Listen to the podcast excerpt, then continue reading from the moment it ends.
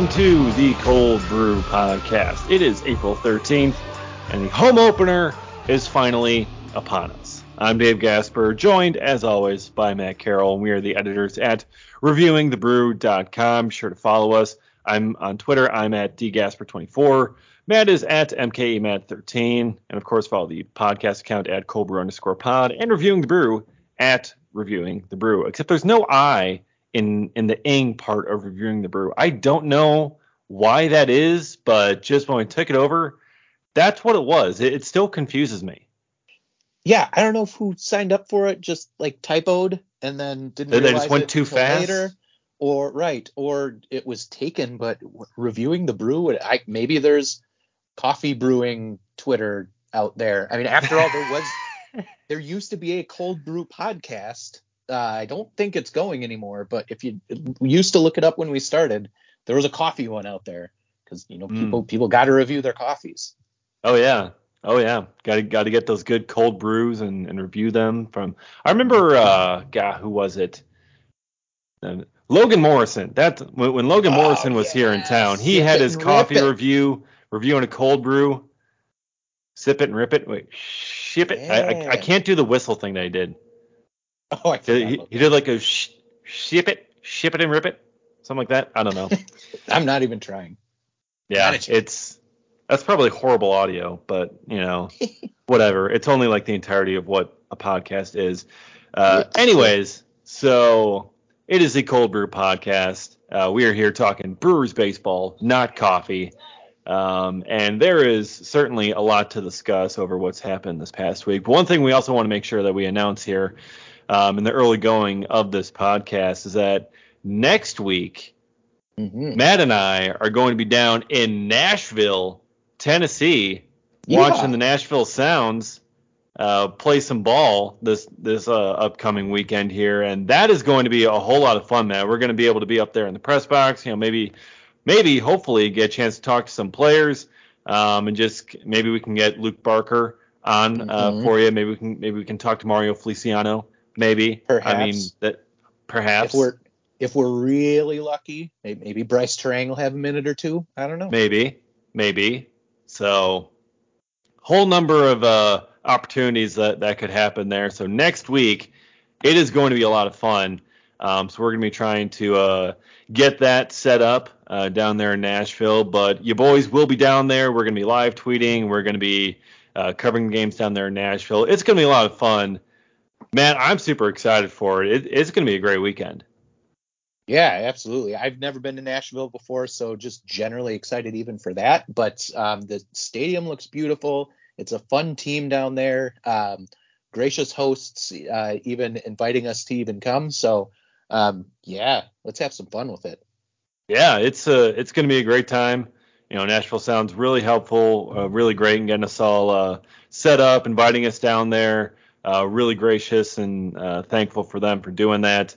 Um, so it's going to be it's going to be a fun time. I'm I'm really excited and and looking forward to it. And I'm also looking forward to the few days before uh, earlier in that week when I'm going to be down in Florida. Um, so that that is going to be a lot of fun. It's going to be warmth and sunshine and beaches and oh man, I'm pumped for it. I yeah, no, I will be here uh, working all the way up until that last day. Yep. And then t- doing the drive, about eight and a half hours from here. Uh, drive it with my wife Liz and the dog. And Ooh. Oh, you're yeah, bringing the dog. Let's go. Bringing the dog. Yep, exactly. Oh yeah, you can meet the that tiny little 15 pounds adorable thing. Probably not at the game, but you know. Yeah. I'm gonna be flying. Gonna gonna be coming in um, Southwest. You know, Southwest gang coming in, but uh, that's gonna be that's gonna be fun. One thing I didn't know until I saw uh, you know the tickets come through. It's like you know you buy the tickets, you know they send you like email confirmation or something in there. I saw the breakdown of, of the charges there on the on the ticket prices, and there was a five dollar charge called the 9/11 security fee. Oh. So so because of 9/11 20 years ago, I now have to pay an extra five dollars per flight. Is essentially uh, what I'm getting getting out of this. I I wonder what like what does that fee go towards? Like what, like, what I don't is it know. actually even paying for? I mean, Uh, like, like does it pay for enhanced TSA stuff? Does Right. like does it go towards the like like I don't know.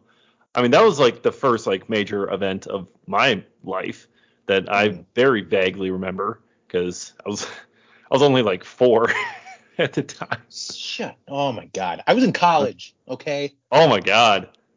now I'm I'm making you feel old now. Again, you do, you do that like every couple months or so about something. Yikes. No. I was yeah, I was a freshman at UW. Um, and I was walking back from class. It happened pretty early in the morning. I was walking back from class, stopped Yeah. by the student union, and they had a TV going there. Um, and everyone was gathered around it and saw what happened and went back to my dorm to see the rest of it. But yes, at 18 years old, No man. I saw it. So I was watching Bob the Builder, um, and then and then the TV channel changed to the news, and Yeah. I'm like, Mom, why did we change the channel? um. Anyways, this Yeah. was not where I expected this conversation No. to go, but whatsoever. we have gone off the rails here, and we are uh, just over five minutes in, so that's great. Uh, Refocusing. yeah, refocusing. Baseball. Uh, baseball is fun. Uh, that is a saying that Brett Phillips uh, has. Uh, you've seen him with that T-shirt, right? You know, baseball is fun Yeah. T-shirt. And Brett Oh, Phillips absolutely. is probably the most fun uh, player in baseball. I am extremely sad that the Brewers ever uh, traded him. Uh, he had his he was pitching the other day for the Rays, and uh, it was it was magical. I, I'm sure if you haven't seen it, look it up on Twitter. Plenty of videos, plenty of fun stuff there. Um, but back to the Brewers here. Last time we talked, uh, we had just gone through opening day against the Cubs, and the Brewers lost, but it was a pretty close game, kind of back and forth, just kind of, you know, a regular game. It's like, yeah, you know, whatever. Like it kind of sucks that they lost, but you know, well, you know, they'll get it going. Everything went off the rails immediately Yeah. after that because the next day the Brewers lose in a blowout, nine to nothing against the Cubs. Brandon Wood- Woodruff looked horrible. Uh, the offense looked horrible. They couldn't get anything going against Justin Steele, um, of all people. Um, and you know, then you lose there. Then it's like, oh my God, now we're 0 and 2 to start the season, and the offense is looking like crap, and all this other stuff. And then you know, you got the next game. You know, okay, you know, it gets a little bit better. You know, they finally get the win there. It's a little bit close, and you know, then they play the Orioles, and then they lose two nothing to the Orioles, and every, everyone lost their mind, dude. Like the overreactions that I have seen on Twitter in the comments, uh, in the mentions, has been ridiculous this past week. Yep, uh, a lot of same old Brewers, a lot of um, get, our pitching staff isn't what it was last year. Um, oh my gosh, it, it just every everything you could possibly think of. Oh my God, how do we lose the Cubs? How do we lose the Orioles? Like people forget that last year in our 95 win season, the Brewers lost uh, series to a bunch of not good teams. The Royals is the first one that pops into my head for whatever reason. Could not handle them last year. Still won 95 games. Like these things happen. So, yep. Nope. Lots of overreactions after four whole games. Even though we essentially scored the same amount of runs through four games that we did last year when we started one and three. We scored 11 runs through four games last year, nine runs through four games this year. Neither that of that is great. Uh, gave up 20 runs across four games both years, both times. So we started off giving up a decent amount of runs in the first four games, and everything turned out just fine. Um, I'd actually be interested to look. I, I just looked up runs when I was looking up those numbers. I didn't look up hits. Um, it, it does feel like the Brewers have been getting on base pretty decently well through uh, Mhm. outside of Saturday's game. Um, they've been getting on base. It's just been, you know, that same old, same old, actually driving runners home once they're on the base path. So uh, two for 22 over the first four games uh, with runners in scoring position. Not great. A lot better last night. But yeah, it but it's the moral of the story is it was four games. Like, Yeah. relax. Relax, Roxanne. uh, And you know, keep in mind in a 95 win season, you lose 67 games. Mm-hmm. You know, like th- there's going to be losses mixed in there. There's going to be losses mixed into teams that you shouldn't lose to on paper, but it's baseball. Uh, you know, it doesn't always doesn't always happen the way you expect it to, especially based on paper. Um, so yeah, it, it just it, it's just that it's the start of the season. It's like this is the only sample that we have to work with.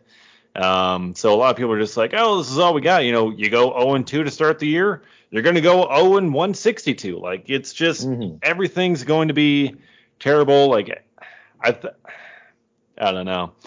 It was uh, it, it's been a, a ridiculous past uh, couple of days with that, but uh, things really got heated up um, with uh, that game on Saturday. I mean, first you had the rainouts uh, on Friday.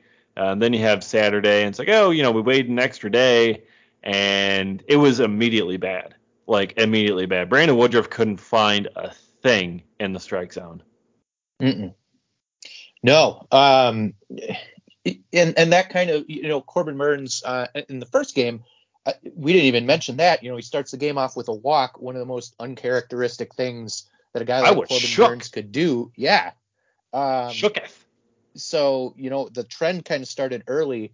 Uh, Woodruff just absolutely could not harness specifically that fastball, which for a guy like Brandon Woodruff, that that's not good.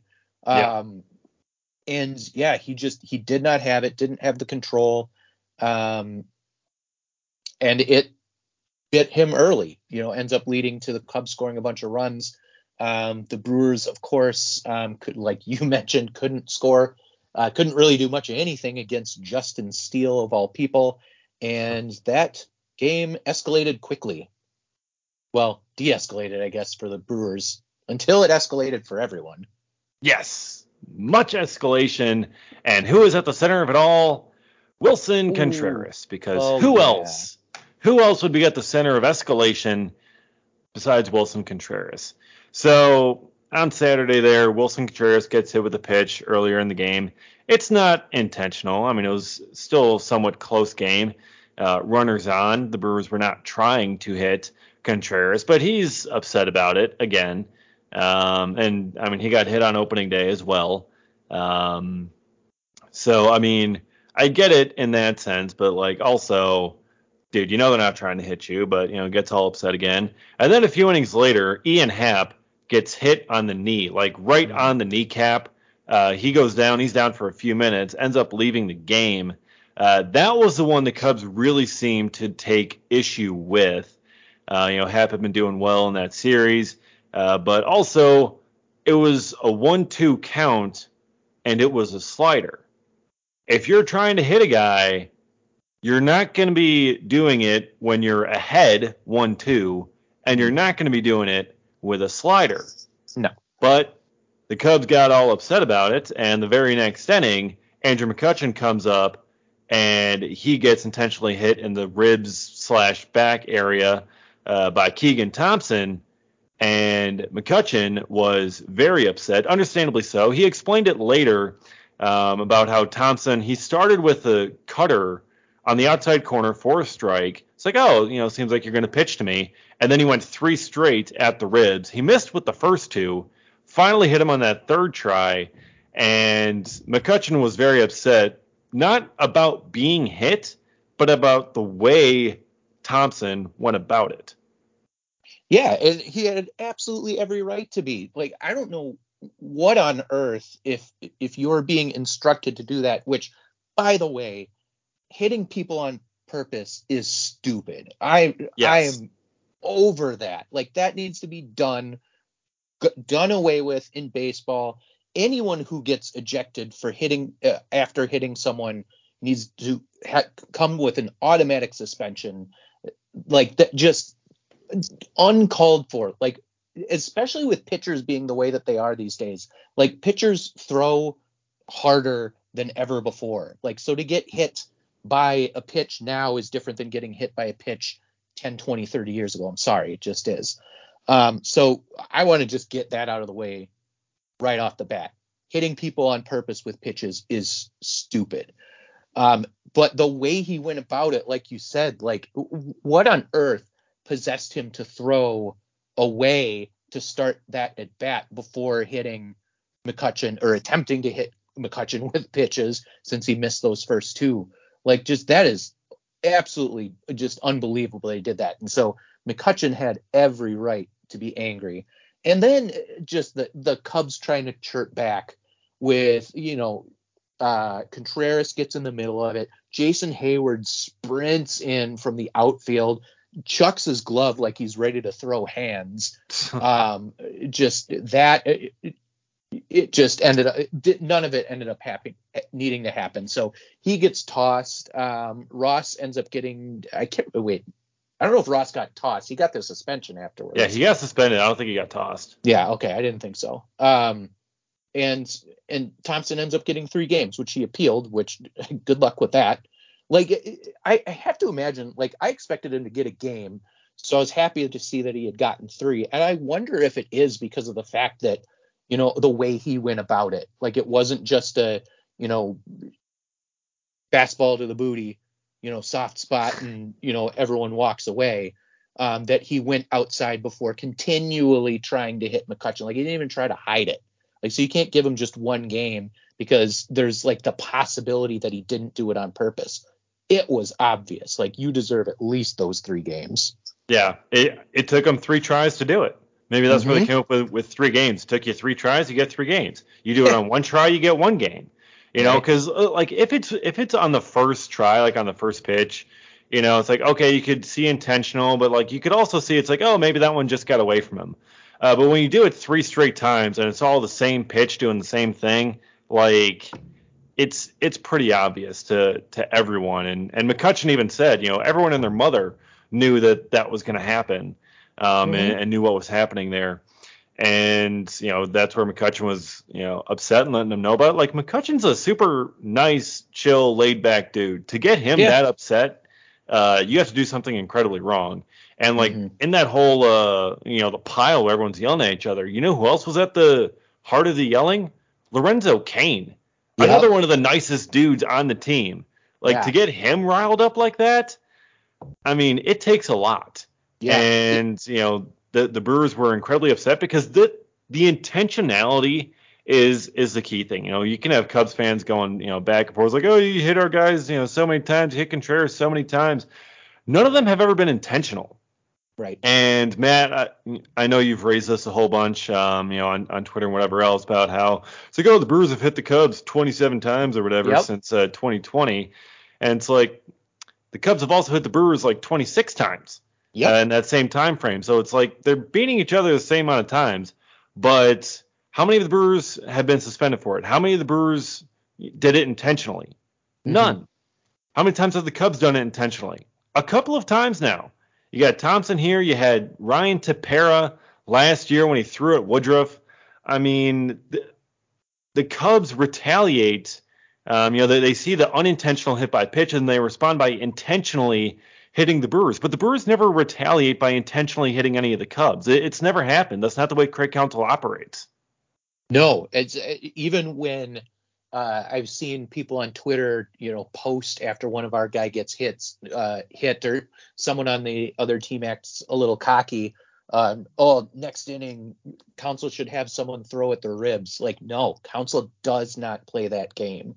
No. Um, but it's just when the Cubs have done it, they've just been so cowardly about it. Like again, the way that they went after McCutchen, throwing away and then throwing in, that may have been Thompson himself who decided to do it that way, or you know, I guess I could give the benefit of the doubt that he didn't get the message to do it the first time, but I find that hard to believe. And then Tepera throwing not only at a pitcher, but throwing behind his legs. It was basically, I remember that pitch. It basically went behind yeah. Woodruff's knees. Like, yeah, uh, you kidding me? Uh, just yeah, the way they go about that stuff is just just classless. Yeah, it, it's absolutely ridiculous. And really, I I would expect better from David Ross, who yeah. is you know a pretty respected uh, manager, you know, respected former player. Um, you know, he was a guy who always kind of went about things the right way. But you know, now under his leadership there of, of the Cubs, things have really just kind of not, you know, the they they've not been that classy, like you would expect from a David Ross led club. Um, so either Ross isn't who what we thought they were, he was, or perhaps the Cubs are just doing it on their own, um, mm-hmm. and, and, not even at, at Ross's direction. Yeah, yeah. I mean that's entirely possible. Um, like I said, like maybe um, maybe Thompson took it upon himself to do it the way that he did. Um, I don't I don't know. I I I, I feel like I remember Tepera essentially saying like it, it had to happen. I guess maybe he didn't say he was instructed to do it, um, but he didn't exactly shy away from you know he didn't. He basically straight up admitted it that yeah, he threw intentionally. Yeah, exactly. I right, mean, at least so. I mean Thompson was just like, oh, I was just trying to throw inside and you know just got away from me or whatever. Yeah, like you know, like, like, that's what you'd expect a guy to say. Like no one believes mm-hmm. it, but you kind of have to say it because the alternative is admitting, yeah, I intentionally hit him, which is a much bigger problem. You know, you, you can't say the quiet part out loud like that. Like the Reds president did. Um, was Bob Kessel? No, not Bob. Tom, Tim, some other Castellini, uh, one yeah, of the yeah. Red, the Reds president or something's just, you know, it's like, oh, like, what do you say to fans who are upset about the team's direction and uh, how poorly you guys are managing? It's like, well, where are they going to go? Who are they going to root for? Sell team to who? You know, sell team to someone else. They're just going to pick it up and move it. So you're stuck with us. Yeah. What a moron. yeah. How stupid can you be? And then the, it, and then he was asked a, a follow up question, I think later that day, um, before their game uh, just asking about it, and he basically said, oh, "I say a lot of stupid stuff." Was his response. So like he didn't, he had a chance to apologize for it, and he didn't. I mean, he finally does the either later that night. Yeah, after PR gets a hold of him, it's like, dude, yeah, like we need to fix this. Right.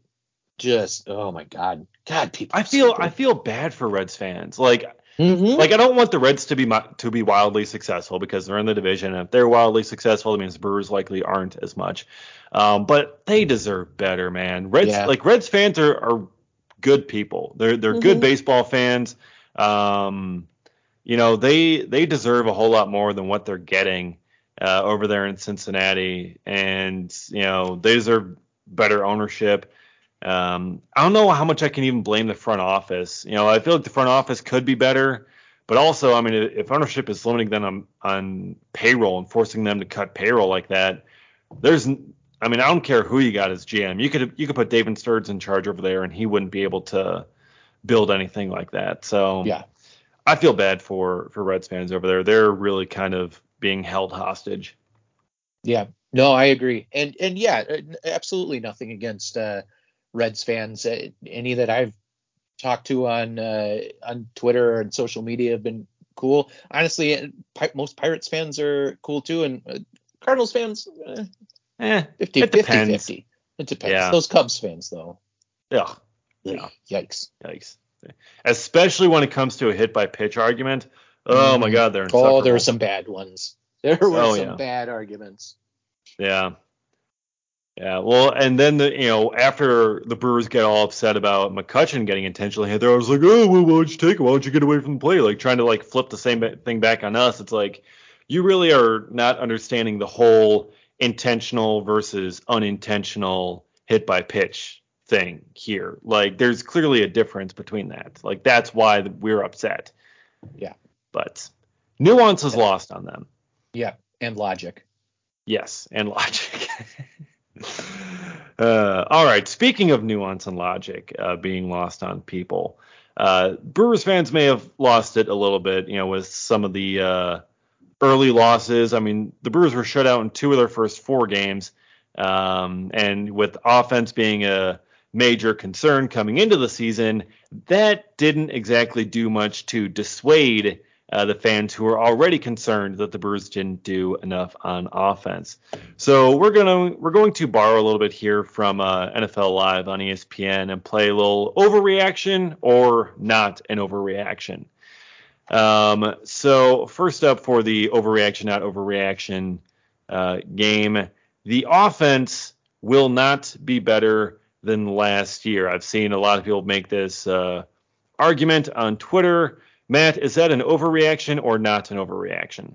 That is an overreaction. Um, like we mentioned earlier, um, the Brewers actually have been getting on base um, a decent amount. They just haven't been knocking them in. Now, again, yes, that was an issue last year.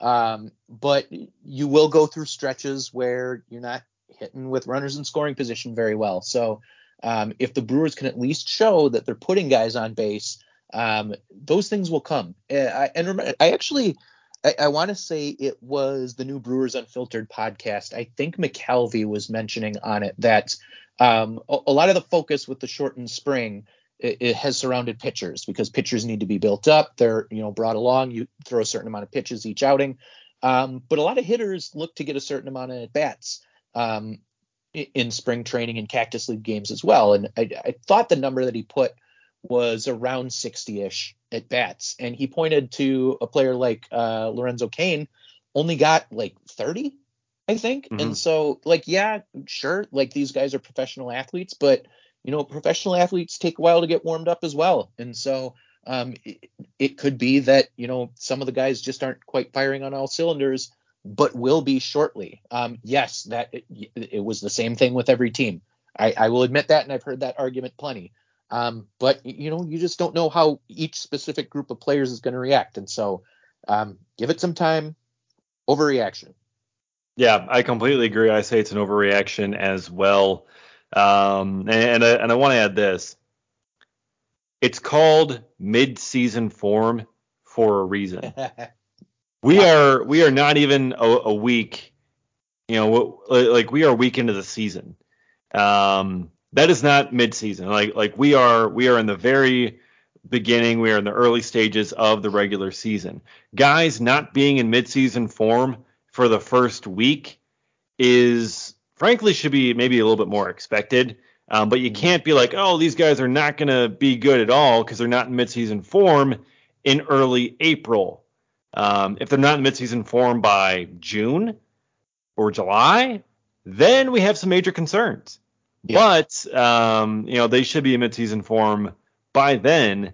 But by April 13th here on the first road trip of the season, mm-hmm. no, they don't have to be in midseason form uh, just yet. So uh, it, it's an overreaction. The offense, I believe, will be better. Uh, Yelich, you know, again, it's a small sample size. He's looking a little bit better. Uh, Keston Hiura is looking a little bit better. Um, Andrew McCutchen has been a fantastic addition so far. Um, you know, overall, this offense should be better than last season. You know, especially with even just mildly better performances from Yelich and Hiura. Mm-hmm. Um, all right, so next up on overreaction or not an overreaction. Speaking of, Andrew McCutchen he can hit righties effectively, and McCutchen uh, should be an everyday player. Overreaction oh, or not an overreaction? Not an overreaction at all. Um, he should absolutely be an everyday player. Um, he he hit lefties particularly well last year, but even he mentioned, um, you know, trying to think back on last year, why was it specifically that he, you know, for that one season only hit lefties well uh, when in previous seasons he was able to hit both. And so, you know, for a guy who's um, who's a veteran who knows how to hit, if you looked at last night's game, um, he had just an absolutely beautiful piece of hitting for I think their uh, fourth run of the game, where he had uh, two strikes, two outs, runner on second, and he goes perfectly the other way with the ball to end up uh, driving in a run. Like that's something that a veteran like that uh, is going to be able to do great and and better than you know some other players who haven't been around the game quite as long. And so it, it's not surprising, or it shouldn't be surprising, that he's able to do good things against righties and lefties. He should 100% until proven otherwise be playing every single day, especially based off the start. Yeah, it, has been a phenomenal start for uh, McCutchen comes into today here hitting 300 on the season. Um, he's three for six against lefties, um, which is you know good.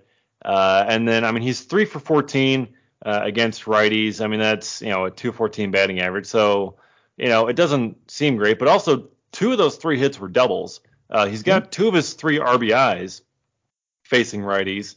Um, so you know just with the sheer number of right-handers you're going to face with right hand starters, right-hand relievers, um, and how other teams know uh, he's particularly effective against lefties, he's not going to face too many. Um, but he's making the most of those opportunities. You know, he's coming up big with some of those hits. You know, th- those doubles have really come up huge. Um, so yeah, he absolutely should be an everyday guy uh, in the lineup at DH. You know, there's you know potential he could platoon with you know maybe Hiura uh, or Tellez or you know maybe get Christian Yelich you know in there to get some days off, and you know maybe he will. You know, if Yelich takes a day at DH, you know McCutchen could go out into left field.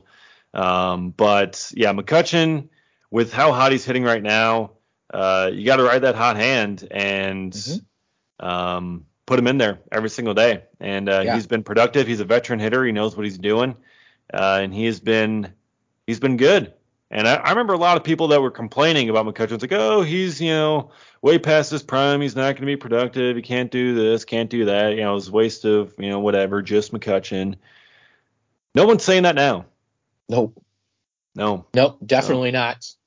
Silenced the critics and he jumped into the middle of the Brewers Cubs rivalry right off the bat. yeah, didn't have much of a choice though. No, no, he's like, "What are you hitting me for? I just got here." No, that's not what he said. But all right, final overreaction or not an overreaction. The Brewers starting rotation is in for a massive regression this season. We made it the first time through the rotation, and it was not pretty. Burnes, you know, didn't have a great first start. Woodruff had an ugly first start. Uh, Peralta was okay, um, but you know not Freddie Peralta esque. Adrian Houser had a rough uh, first start. Uh, Eric Lauer was, you know, he, he gave up a grand slam there, but other than that was was solid. Um, but a lot of walks. Um, I, I, think it was the highest walk rate in all of baseball, which is completely unexpected for this Brewers rotation. Um, but the first time through the through the rotation, was not good. Um, so with you know all this talent of oh the best rotation in baseball, could they be in line for massive regression this season? Matt, is that an overreaction or not an overreaction? That is massive regression. That is a massive overreaction. All right. Um, yeah. I, again, it's one week. Um, but and may, you know what? Maybe it's a little easier for us to say right now because currently we're watching um, the Brewers game where Corbin Burnes has gone six innings, uh, didn't give up a run, only three hits and a walk, and eight strikeouts. So. Uh, but it's the Orioles, Matt. It is the Orioles, but he's doing what he should be doing, and it yeah. was the Cubs in his first one, and he it should have gone better than that. Um, but we're already starting to see a pitcher who's supposed to look good looking good. Um, for all of these other pitchers, they're not going to look the way that they looked during the first outing. Is there a possibility of some regression? Of course. I'm I'm not going to lie and say that I don't think there's a possibility that you know an Adrian Houser, uh, you know, possibly even a Freddie Peralta. Um, last year, I, I expect him to be very, very good this year, but it was his first year of that many innings and in a full starter's role. You know, he's someone who could take a step back. I think Burnes and Woodruff are still going to be great, and I think there's going to be enough um, out of those other three where generally, no, I would definitely not say massive regression. Um,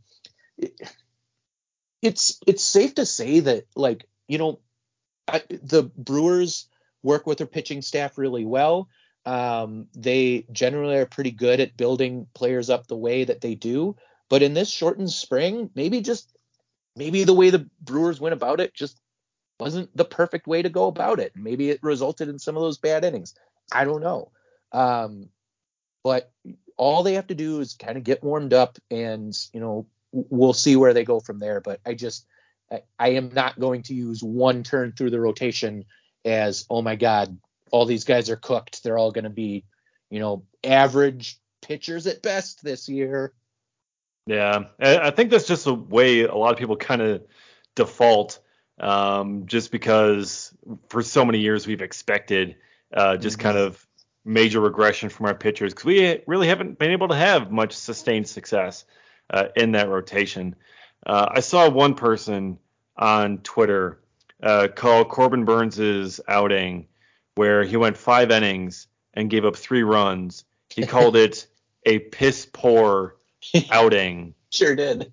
And I I just had to laugh because not too long ago, five innings and three runs was like the most godly outing we could yeah. ever imagine from our starting pitchers. like it is insane how how some people have gotten completely spoiled by this rotation and how good they are. Where if you give up just a couple of runs, um, like like you could have he could have gone one more inning. He could have gone six innings and three runs, which technically counts as a quality start, and mm-hmm. people would just be like, "This was an awful outing." Like our expectations have been raised so high for this group. Um, yeah, it's definitely an overreaction, a uh, massive overreaction that there's going to be a big regression uh, from this group this year. Will there be some?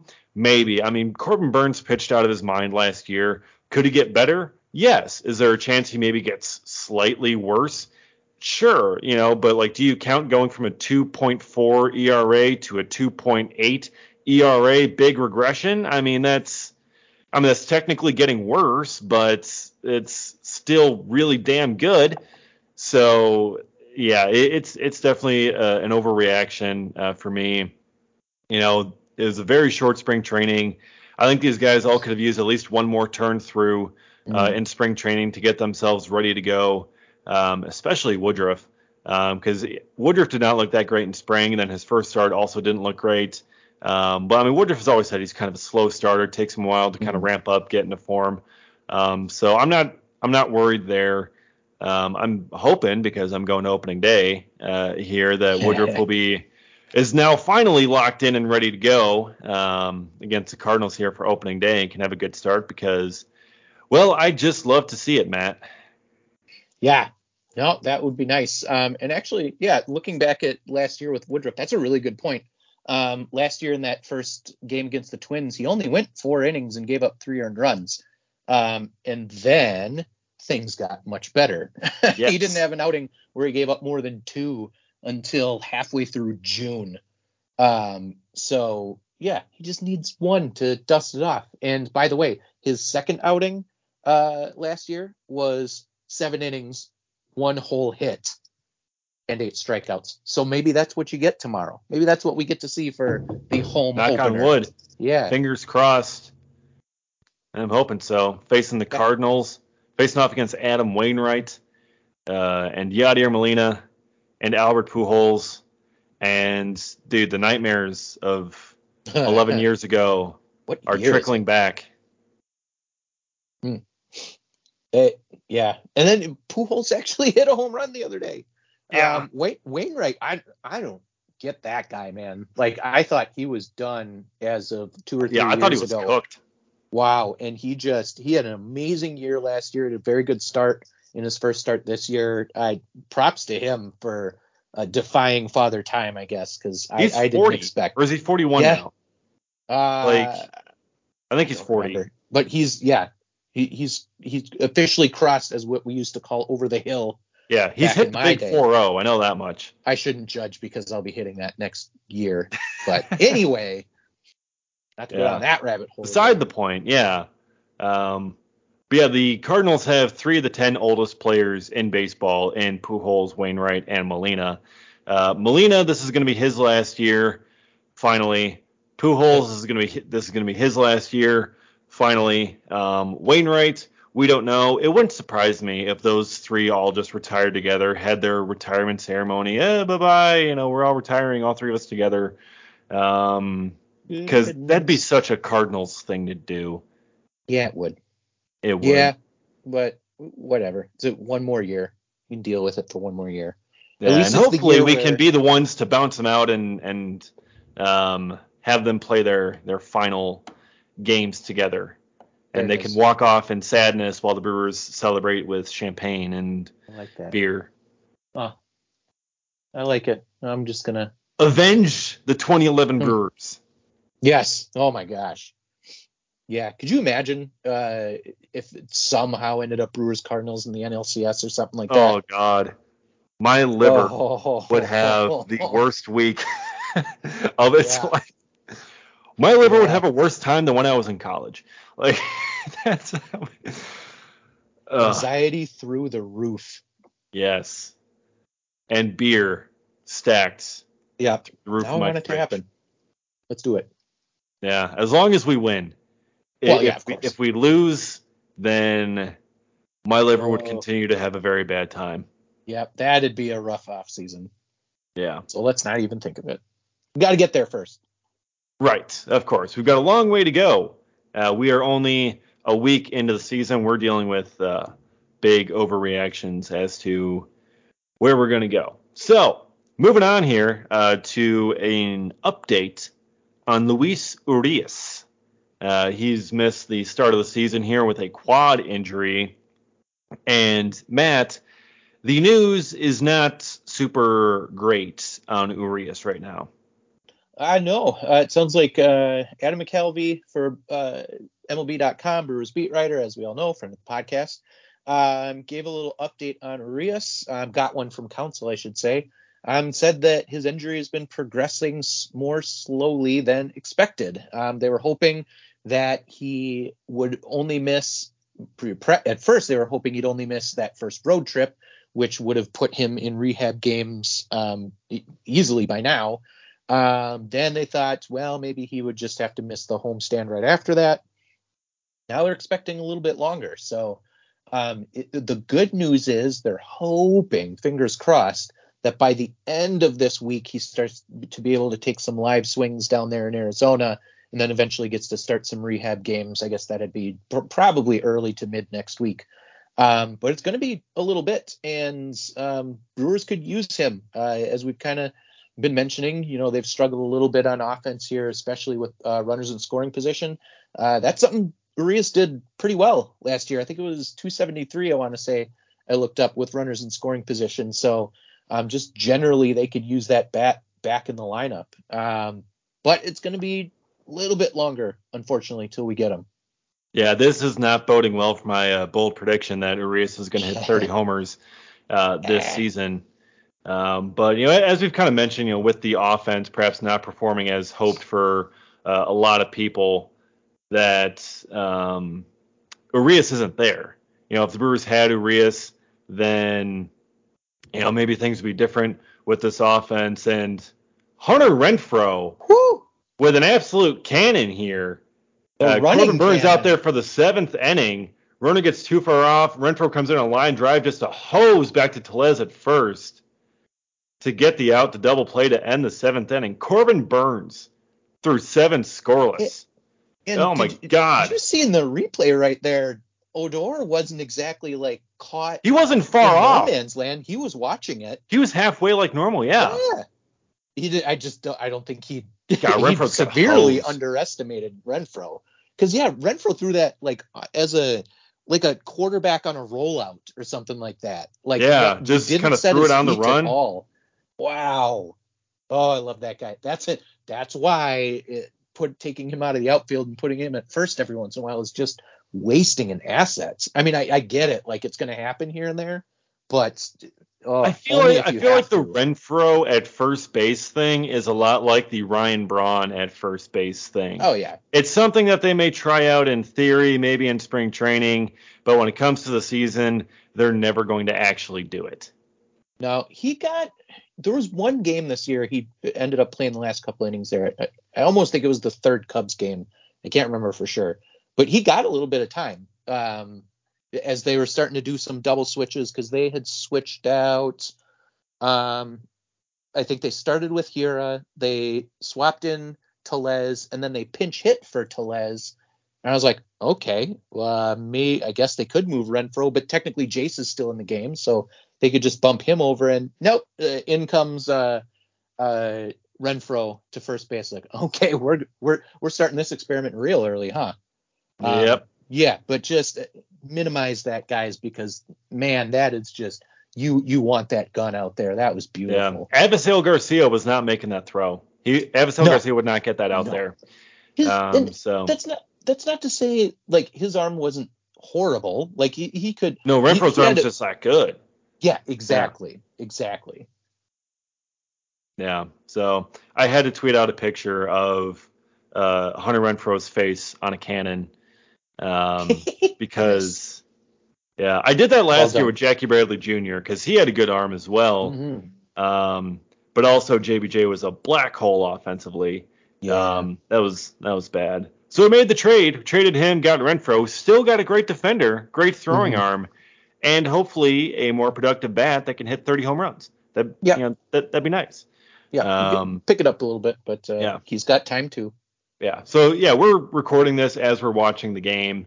Um, so that just uh, it happens sometimes throughout the season, but that's just kind of Yeah. how it how it has to go here. Um, speaking of injury updates, as we just gave you one on Luis Urias, John Means, the Oriole starter, left this game uh, here on on Wednesday night with left forearm tightness, Oh. and that is not a good sign. Mm-mm. No, that uh, and that's John Means. If it, uh, it, it, some may not remember, he threw one of the no hitters last year.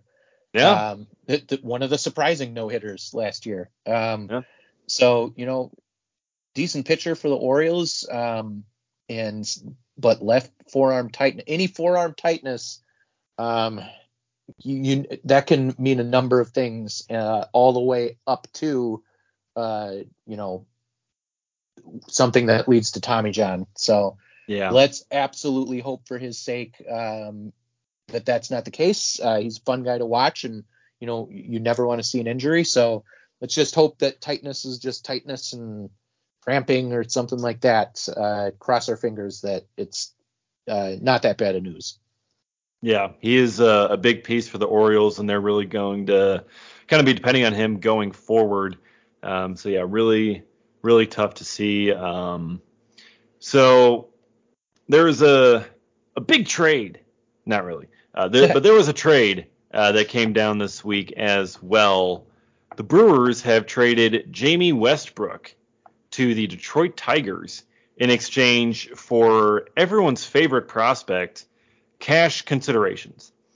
um, Westbrook was a part of. Uh, he was a utility guy down in AAA Nashville. Did really well last year. Hit 281 uh, with an OPS over 800. Uh, good amount of home runs. You know, some stolen bases. Could play all over the place, infield, outfield. Um, you know, seemed like the type of guy that the Brewers, uh, you know, really like and really would utilize a lot. Um, but uh, he split that time between Double A Biloxi and Triple A Nashville, and it was just kind of a crowded picture for him in Milwaukee. Uh, there were a lot of other infielders there in Triple A, lot of other outfielders, um, and his path to a 40-man roster spot in Milwaukee was uh, pretty narrow. Um, and Detroit, um, they've had a couple of injuries to their outfielders. Riley Greene, um, Robbie Grossman, I think, just suffered an injury. Um, so they're looking for perhaps some depth to help out. So that's where Westbrook uh, came in, um, and they just kind of went for him. And the Brewers get eh, a little bit of cash back. I'm not sure how much, but it's probably not a lot. Yeah, no, I can't imagine for um, a minor leaguer. I yeah, I was I was a big fan of his. I was hoping we'd see him at some point. To be honest, the emergence or effectiveness, I guess, of Jace Peterson last year may have been what ended up blocking him um, from ultimately playing here. I know you're talking about a lefty versus a righty, um, but just the, the profile of being, you know, kind of a utility guy who can play everywhere. Westbrook can play second, third, every outfield position, I believe. Um, Mhm. Type of guy that the Brewers love, as we all know. Um, but you know, I, I think he would have potentially made the roster, been a call up last year if Peterson hadn't kind of become uh, such as important Chase of a on piece to the Brewers. Jace on base. Uh, A cult hero. yeah, and and he ended up doing what he needed to do, so that kind of pushed aside some of those other guys from the minors who could have potentially gotten a chance. And then now this year, when you've got Jace and a player like Mike Brosseau, um, they're really just like you said, no spot for him. So, you know, I, I hope that I think on a player or a team like the Tigers, like you said, he should get some opportunities. Uh, he wasn't added to the 40 man roster in the trade, but I can't imagine uh, that he won't get a chance to eventually. And I hope he gets to make his major league debut and uh, kind of show some things, like some of the other minor leaguers who've um, made their way to other teams. Cooper Hummel, as we saw, he got to make his major league debut this year and hit a homer that game Yeah. as well. So you know, props to him. Um, some other guys that we've seen, Reese Olson, he actually joins him over there. Uh, he ended up heading over in the uh, uh, Daniel, Daniel Norris, Norris. trade uh, from last year. Uh, I said I swore we'd never speak of it again, and here, look what I did. And here we are. Um, but uh, he had a solid, good first outing for their uh, one of their minor league teams. He could, you know, end up working his way up. Uh, yeah, so it, it's always good to see, you know, minor leaguers, especially former Brewers ones, um, kind of get a chance elsewhere if they weren't going to get one here. Um, just always good to see. Yeah, and Westbrook was a he was a good guy. He was pretty fun too. I remember when I was down in a spring training uh, last year, Westbrook got into the game at second base, and um, you know he was you know there's like a play like over nearby. He was like engaging with the fans. He was just kind of having fun. Uh, really good dude. Um, so you know happy for him. You know wish him all the best with Detroit, uh, and hope he can find an opportunity there. Um, yeah, there should be one, but um, yeah, Milwaukee was just kind of crowded. Pablo Reyes, um, you know, Mhm. he was also one of these guys that kind of blocked him and his success. I think really kind of blocked Westbrook too. I mean, you know, Reyes got the call up to be the utility guy when a couple of other guys were down. Um, Reyes did a pretty solid job. Um, so you know, really with him performing like that, he stuck around. That really kind of made it unnecessary to call upon uh, Westbrook. So I'm excited to see him get that opportunity. And I mean, so far with Nashville, he was hitting 500. He was five for 10 in Mhm. the first three games. So um, if he keeps hitting like that, I mean, I know he's not. I know he's not going to hit 300 over the whole season or 500 over the whole season. Uh, but if I mean, if he keeps hitting well, he's going to find his way to the big league somehow. Um, so uh, really excited for for him and uh, the opportunity that he has in front of him. Yeah. Yeah, absolutely. I just um he should get a chance over there. And so let's let's see when he does. I'll be tuned in. Uh I'll pop on some MLB TV and see how he does. The former Olympian, by the way, we didn't even mention that. Oh, part. yeah. He ended up leaving the team for a little bit to go uh, play in the Olympics for Team USA. Yeah, yeah, it is. or Uh, Olympic got a silver medal. say. Sorry. Or was it the Olympic? No, I'm sorry. Yeah. No, it was the Olympics. Yeah. Yeah, you're right. I, Yeah. They they the Olympic schedule got all messed up with COVID and stuff. Now I forget Yeah. when it even took took place. Yeah, I think the World Baseball Classic is this next. Uh, yeah, I'm excited know. for that. me too. I know. Uh, uh, I was actually just listening to Sparky, um, friend of the podcast, um, on 12:50 a.m. The Fan here in Milwaukee was talking about it the other day. He's a big fan of World Baseball Classic. So Oh, yeah. he'll be watching it. Yeah, Sparky's a big baseball guy. He really is. Yeah, Um, very much. So, and uh, speaking of uh, minor league prospects, I think we got to talk about this as well because this happened this week. The Nashville Sounds put uh, shortstop prospect Brice Turang in center field. Oh, Gave, right. they Yes. gave him a they gave him a start out there, uh, expanding his uh, position uh, versatility and, and mix. I know the Brewers love versatility, but center field. I mean, the Brewers already have a ridiculous amount of outfielders, um, especially center field prospects. I mean, you got Garrett Mitchell coming up, you got Sal Frelick, you got Corey Ray down there, you got Tyrone Taylor, you got Lorenzo Cain, you got a whole bunch of center fielders. Why is Brice Turang playing in center? What like what are we doing here? I would actually like after I heard that news, I would now just about put money down that Brice Turang will make his major league debut this year. I I 100% think that they are testing him out there because they also said um, that he's going to end up playing the outfield about once a week. Like that's the plan for him. And it is not because they need outfielders at Nashville. They have plenty of capable outfielders on that team. So it is not for like to fill a need on the sounds. Um, but if he is going to end up here with the Brewers at some point this year, they're going to want to potentially utilize him in a bunch of different scenarios. And he's a very good runner. So you could see him in some potential pinch running situations. And by adding outfield to his resume, that's just more people that you could potentially throw him in the game uh, to kind of either pinch hit for or pinch run for. Just gives you all kinds of different options like him, and it makes him, you know, one of those again like Mike Brosseau, uh, Jace Peterson type guys. Um, it also, you know, like let's say you know Jace Peterson doesn't end up being on base Jace this year. Let's say he or Ugh. Brosseau. I Could that I ever happen? But Jace thought. gets on base all the time. He's He- not terrible. No, definitely not. There's no one Um, that- that's been saying he's not that great the entire time. No, you you definitely didn't try to warn every single Brewers fan ever. Um, but like, let's say one of those two guys got goes down, and like, yes, there Pablo Reyes is an option, but what if Turang is to the point where you know he's looking good offensively, and you know what, it's just time to give him a shot. Adding outfield um, to the possibilities just makes him even more valuable and more flexible, and gives the Brewers options. We know the Brewers love options. So yeah, I, I think it's that. I think it's honestly to prepare him for a potential major league call up. Yeah, and I think um, I, I really think it says a lot about the Brewers' feelings on Corey Ray. Um, Mm. And it's not a lot of good things about their feelings on him because if they're putting Turang out there in center field, which is Ray's position, and the position that, that he's supposed to he was supposed to be at the big league level, um, that that doesn't exactly speak to much confidence in their ability in him. Like like what if say one of the Brewers outfielders goes down, like Cain, you know, has to go on the IL. Um, they need to call up an outfielder. Would they call up Turang over Corey Ray to fill that outfield spot in center field? If they do, Ray is just done. Like, like the Brewers Mhm. are, are just done with Ray. He needs a new organization. He needs, he needs a change of scenery. Because if you're going with a shortstop over an outfielder for an outfield spot, they're they're done with you.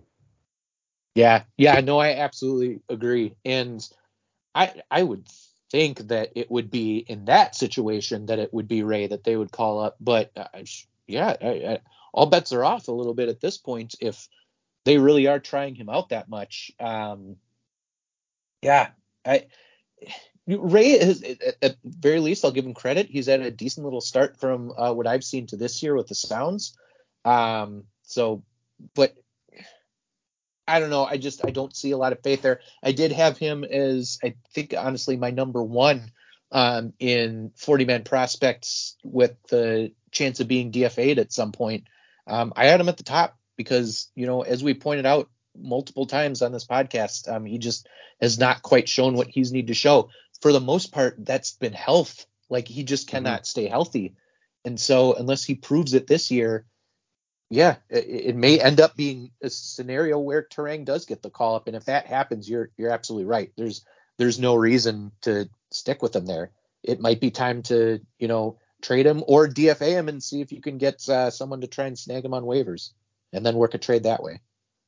Yeah, I mean it, it's really a, a very important season for Corey Ray, and he needs to prove that um, he's capable of being a, a big league dude. But yeah, if if the Brewers end up going with Turang over Ray, it's over for the Corey Ray experiment. You got Garrett Mitchell at Double A, you got Sal Frelick in High A, you got a bunch of outfielders coming up, um, and it's it's going to be their turn because they're performing, um, and you can only stick with with Ray for for so long. So um, it's going to be very interesting to to watch that, and I'm excited to see what happens there with uh, with Turang and uh, if they give Ray a shot. Um, so that'll do it for this week's episode of the Cold Brew Podcast. Now next week, we, again, we are going to be down in Nashville, uh, so we're going to try to work on kind of uh, jerry rigging a podcast from down there, um, which I'm really excited for. Perhaps we can get some players, perhaps not. We'll see. We'll try to work that out. Um, but it's going to be a fun time. Uh, at the very least, we're going to be down there. Uh, maybe we can do a podcast from there, maybe not. We'll see. But it's going to be a lot of fun. Uh, Matt and I are going to have a great time, and uh, I'm really excited for it. And I, I, I can't wait for all you guys to to get the reports from Nashville, and uh, we and we can tell you, you guys what we've been seeing. Yeah, so looking forward to that. Looking forward to tomorrow. Happy home opening day. Happy four Yes. and four day to everyone Yes. tomorrow. Lot to celebrate. 414, the the home opener, April 14th. St- game starting at 4:14 p.m. It's going to be great against the Cardinals. hopefully getting a win. Knock on wood. Um, and uh, it's going to be it's going to be good. And this we got a whole long season ahead of us. So try not to overreact too much. Um, and just kind of stay tuned here to the Cold Brew podcast and stay tuned to reviewingthebrew.com for all your latest Brewers news, updates, and analysis. We'll see you next time from Nashville, another episode of the Cold Brew Podcast.